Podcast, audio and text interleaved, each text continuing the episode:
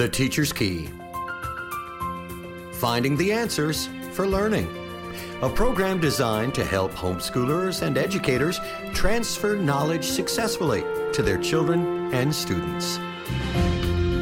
Now, here's Kathy Sandiford with today's Teacher's Key.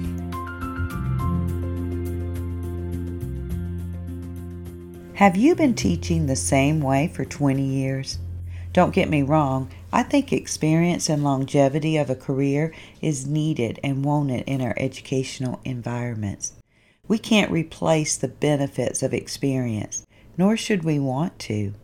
And with that being said, are you holding on to the I've always done it that way mindset relentlessly? I am old school when it comes to salvation, character, discipline, modesty, and work ethics. But have you noticed that things are changing? What if you were a teacher when pencils were invented, but you had always taught without students using pencils?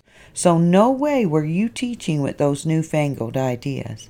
Now, that sounds ridiculous, and it is ridiculous.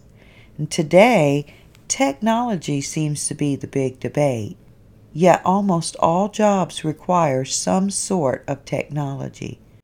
Some whole careers are based off of technology.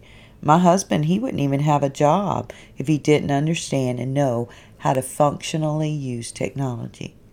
Even our churches need people who understand a sound system, computers, and some video. Be the teacher that stays current and learns the new systems. Be the teacher that can help all our students progress and be ready to succeed and reach their full potential. This has been the Teacher's Key from Faith Music Radio. For more information about this program, visit faithmusicradio.com.